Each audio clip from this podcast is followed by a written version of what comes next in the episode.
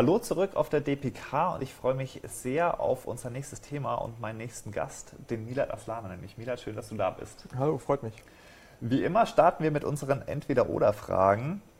Ähm, Entscheidungsfragen, auf die du ganz kurz antworten kannst.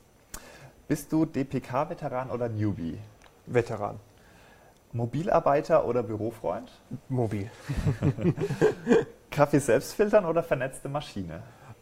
Vernetzte Maschine. Clippy oder Cortana? Cortana. Maus oder Touchscreen? Touch. Datenbrille oder digitale Kontaktlinse? Digitale Kontaktlinse. Das kam ja bisher alles wie aus der Pistole geschossen. Wir haben noch eine letzte Frage und das ist ein Satz, den du vervollständigen kannst. Und zwar die DPK 17 ist für mich ein Erfolg. Super. Und bevor wir gleich in dein Thema einsteigen, magst du dich mal ganz kurz vorstellen, was machst du zurzeit bei Microsoft, was hast du bisher so gemacht? Gerne. Ich bin jetzt seit ungefähr sechs Jahren bei Microsoft als Security Professional, das ist mein Prof äh, Professional, und in verschiedensten Rollen, vom Product Engineering in Redmond bis hin zu Premier Field Engineering, wo ich wirklich beim Kunden vor Ort war, als Debugger sozusagen. Und in meiner aktuellen Rolle bin ich äh, Senior Product Manager für den Bereich äh, Cyber Security mit ganz besonderem Fokus auf Windows. Das heißt, ich beschäftige mich viel mit, wie, unsere, wie wir unsere Kunden und Partner unterstützen können, sicherer im Netz zu sein. Das klingt wirklich nach einem total spannenden Job, äh, Cyber Security. Ähm, wie kann ich mir da einen Arbeitsalltag von dir vorstellen? Gibt es einen typischen Arbeitsalltag? Eigentlich nicht wirklich. Ja, wenn, man, wenn ich mir das anschaue, äh, heute äh, bin ich auf einer Konferenz, spreche über das Thema Cybersecurity und die Wichtigkeit. Morgen kann es schon sein, dass ich dann äh, vor Ort beim Kunden bin äh, mit einem Chief Information Security Officer, äh, der die IT-Sicherheitsstrategie entscheidet, mit ihm äh, bespreche, wie seine Prioritäten und wie wir unterstützen können. Am nächsten Tag kann es sein, dass wir einem Kunden bei einer Disaster Recovery unterstützen. Das heißt, den typischen Arbeitstag habe ich nicht. Heute mache ich äh, einen Vortrag, morgen Incident Response. Am nächsten Tag kümmere ich mich um die Strategie der GmbH für Cybersecurity. Klingt sehr abwechslungsreich. In der Tat. ähm, es umgeben uns ja auch immer mehr vernetzte Geräte. Das heißt, es sind ja auch immer mehr potenzielle Angriffsziele für Angreifer. Ähm, und wir haben ja eine eigene Unit, ähm, die diese Angriffe möglichst vorbeugt oder eben abwehrt, wenn einer stattfindet. Und was genau die machen, da hast du ja auch ein Video mitgebracht und das gucken wir uns jetzt mal ganz kurz an. Ja. The sheer scale of the challenge of cybercrime is far greater than anybody ever imagined before. People are using their mobile phones to make transactions. People are on the web buying things more often than they ever were before. 93% of all money is digital. So that's what's at risk. It's difficult uh, because as technology increases on our side, technology increases on the bad guy side as well. I don't have to go out and break into an ATM. I can do this from behind a computer. So what we're seeing is this great increase in terms of transnational crime online. The answer to this problem is ultimately not simply a public one. It is a public-private partnership and Microsoft is at the core of that solution. Microsoft is game changer in terms of the fight against cybercrime. It's vital that we have a set of relationships where people can come in and work together and not work at the speed of government or even at the speed of business, but at the speed of cyber. Now we're able to go on the offensive in a completely legal way using civil litigation action uh, with Microsoft resources. We're able to work with Microsoft and make really lasting, impactful change by taking down things on a much larger scale. So what we will see, hopefully, is that we will see more takedowns in coordination where Microsoft has the muscles and insight. We will follow up. So we will not just take them down, we'll actually also utilize the knowledge to see if we can catch the perpetrators. If we try to build the present in the image of the past, we would miss out entirely on the challenge of the future. Because of companies like Microsoft and the Digital Crimes Unit, more is being done today than has ever been done in history. The work they're doing is, is really heroic, and I, I believe it represents enormous hope for the future.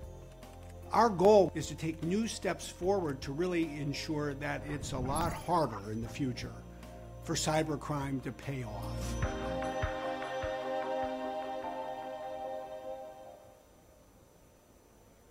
Super spannendes Video, das auch einfach zeigt, wie präsent und wie wichtig äh, das Thema Cybersecurity im Moment und wahrscheinlich auch in Zukunft weiterhin sein wird. Äh, welche Produkte von Microsoft stehen denn da für uns im Fokus, wenn es um Cybersecurity geht?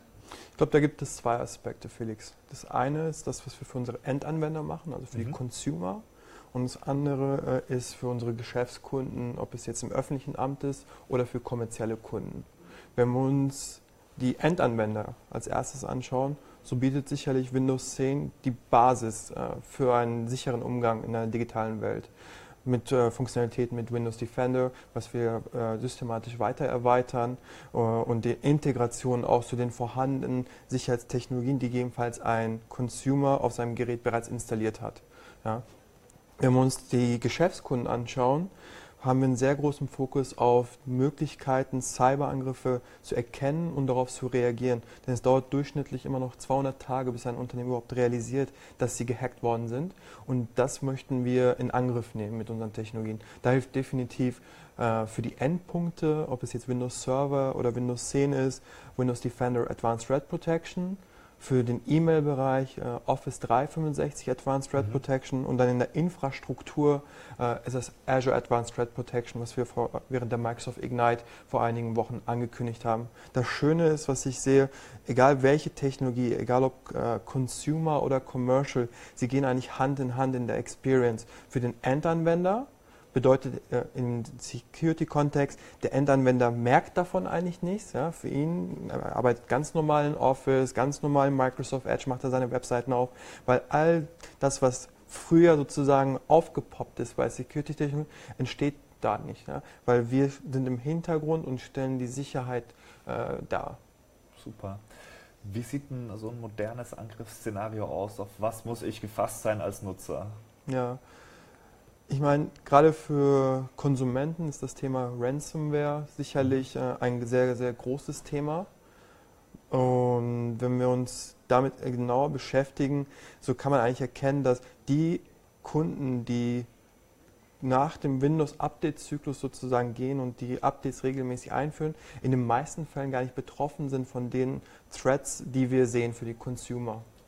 Bei, ja. Was bedeutet Ransomware zum Beispiel? Ransomware bedeutet äh, im Klartext, die Festplatte wurde äh, verschlüsselt mhm. und es kommt ein Pop-up, der sagt, äh, zahl mir 200 Bitcoins, eine Cryptocurrency äh, und dann äh, werde ich hoffentlich es wieder für dich äh, gerade ziehen, damit du deine Daten hast.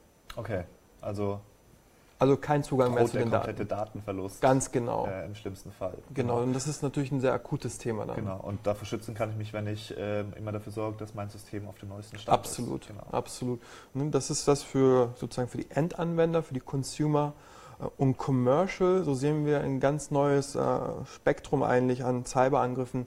Das sind Angriffe, die gezielt für Unternehmen entwickelt werden. Also man beschäftigt sich mit den Unternehmen bzw. öffentlichen mit Organisationen, wie sie aufgebaut sind. Man führt äh, Analysen durch und erst dann greift man äh, diesen, äh, diese Infrastruktur an. Was wir gerne sagen ist, das vorher war es so, dass man versucht hat, direkt ins Netzwerk des Unternehmens reinzukommen. Man hat geguckt, wo ist eine Schwachstelle in einem Datenbankserver, in einem Directory-Server. Heutzutage ist das viel einfacher. Ich schicke einfach eine E-Mail und frage nach dem Zugang. Ja. Und deswegen äh, geht es darum zu verstehen, wie auch teilweise ein Hacker tickt. Ja, um darauf entsprechend dann zu reagieren. Also der Bereich der gezielten Angriffe wird immer mehr im Fokus gelangen. Also die Zeiten von massenhaften Spam, Mails sind quasi für Hacker nicht mehr so interessant, sondern tatsächlich das gezielte Angreifen. Ganz genau, das ist das, was wir bei den aktuellen Fällen sehen. Wir ähm, klassifizieren ja unsere Angriffe nach dem Periodensystem. Und wenn ich mir äh, beispielsweise drei Aktivistengruppen, die aktuell äh, äh, sich äh, bei den Kunden versuchen reinzukommen, also ob das jetzt Lead, Barium oder Strontium ist, das sind alles äh, Aktivistengruppen, die gezielte Angriffe auf bestimmte Industrien und deren Kunden durchführen. Es ist nicht mehr, wir schicken äh, 100.000 E-Mails und hoffen, dass wir irgendwo reinkommen. Wahnsinnig spannendes und wichtiges Thema, glaube ich. Ja. Äh, vielen Dank, dass du da warst, Milat, und uns die Einblicke gegeben hast. Ja, freut mich sehr, hier zu sein. Genau, und noch eine erfolgreiche DPK heute. Dankeschön. Und bei uns geht es auch gleich schon mit dem nächsten Talk weiter und ich freue mich, wenn ihr dann immer noch dabei seid.